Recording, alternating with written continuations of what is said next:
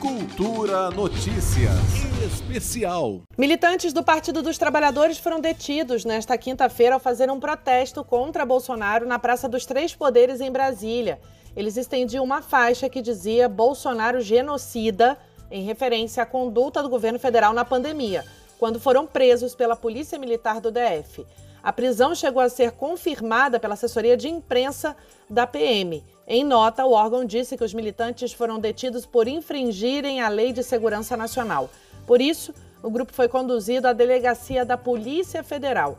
Entre os detidos estavam os responsáveis pelo canal do YouTube Botando Pilha, incluindo o ativista Rodrigo Pilha, criador do canal. Érico Grassi, irmão de Rodrigo, disse que os manifestantes estavam na superintendência da PF, o que mobilizou parlamentares, advogados e repórteres para o local. Tem quatro pessoas, né? o Pilha é uma delas, Pilha, Guilherme, Vitor e Emanuel. É, eles estão aqui na sede da Polícia Federal e os deputados Alencar e Natália estão aqui, né?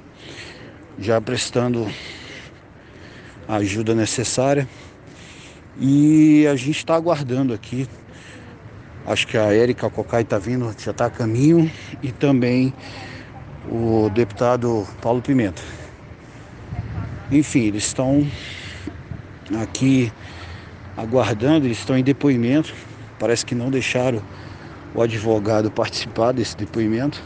O deputado Paulo Pimenta explicou na porta da Polícia Federal o ocorrido e disse que a ação representava uma escalada autoritária no país. Eles estavam usando uma faixa Bolsonaro genocida com a charge do Arueira. O Arueira, aquele chargista que foi processado exatamente por conta desta imagem, desta charge. Isso revela uma escalada autoritária é um movimento fascista de intimidação que atinge a liberdade de expressão e tenta fazer com que a gente se cale. Ninguém vai se calar.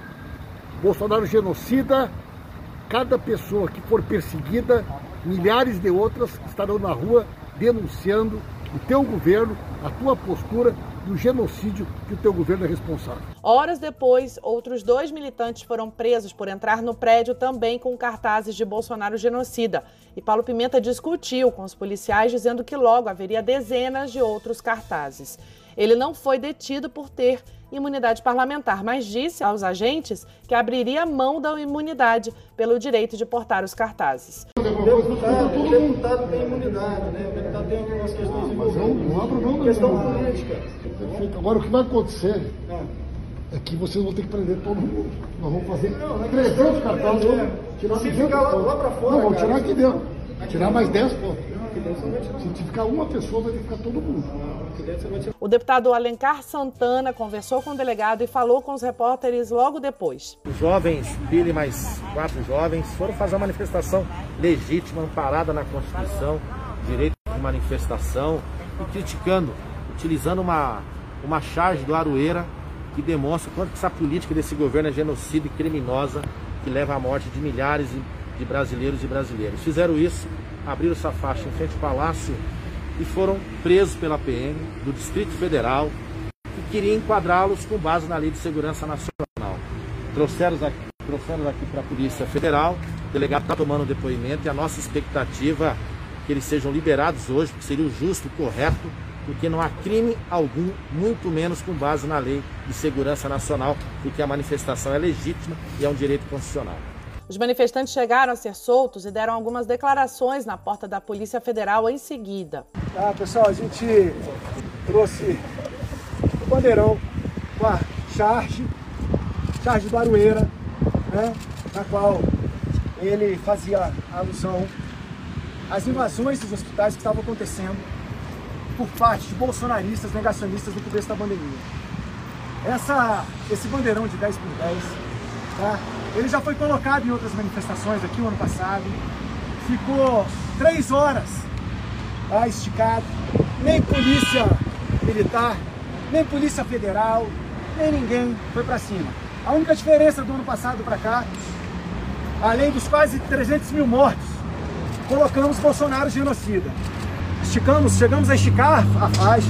A ideia era principalmente de lutar contra o autoritarismo desse governo que está numa crescente, né, querendo calar todo e qualquer opositor, artistas, influencers, parlamentares, como ontem no caso, chamando né, parlamentar de vagabundo e isso.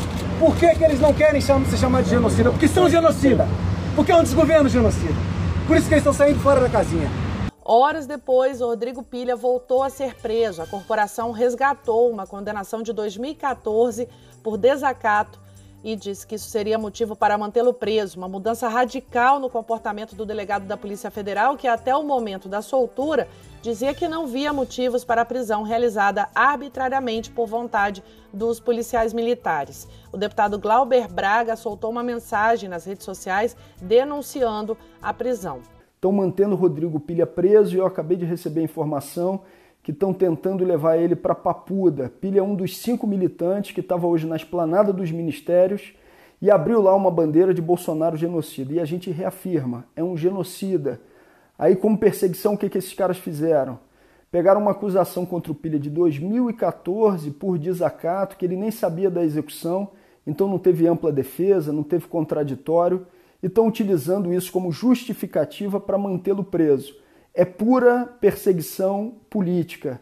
Em todo o país vêm ocorrendo prisões arbitrárias. O caso mais notório ocorreu com o youtuber Felipe Neto, intimado pela polícia em sua casa, também por crime contra a Lei de Segurança Nacional. Redigida durante a ditadura e duas vezes modificada, a Lei de Segurança Nacional segue em vigor até hoje e tinha sido pontualmente utilizada desde a redemocratização.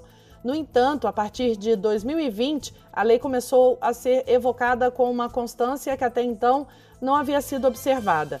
Declarações que associam o governo Bolsonaro a um genocídio também motivaram reações contra o ministro do Supremo Tribunal Federal, Gilmar Mendes, e o ilustrador Renato Aroeira. No caso de Felipe Neto, a juíza Gisele Guida, da 38ª Vara Criminal do Rio, suspendeu a investigação. A provocação a Felipe Neto, no entanto, já se tornou um problema maior para Bolsonaro. O youtuber, que é milionário, justo por ser um dos maiores criadores de conteúdo do país, lançou um vídeo na noite de quinta-feira com uma paródia da Bolsa Família, em que acusa a família Bolsonaro de estar enriquecendo enquanto empobrece o resto do país. Toda família merece proteção. Mas como toda família é muita gente, o governo Bolsonaro criou o Bolso Família, o maior programa de transferência de dinheiro público para o bolso de apenas uma única família. A família Bolsonaro. Felipe Neto também criou um grupo de advogados voluntários em todo o país para defender pessoas perseguidas em situações similares. O grupo já tem site e se chama Cala a Boca Já Morreu. Para mais informações, acesse calabocajamorreu.com.br. Juliana Medeiros para Cultura FM. Cultura Notícias Especial.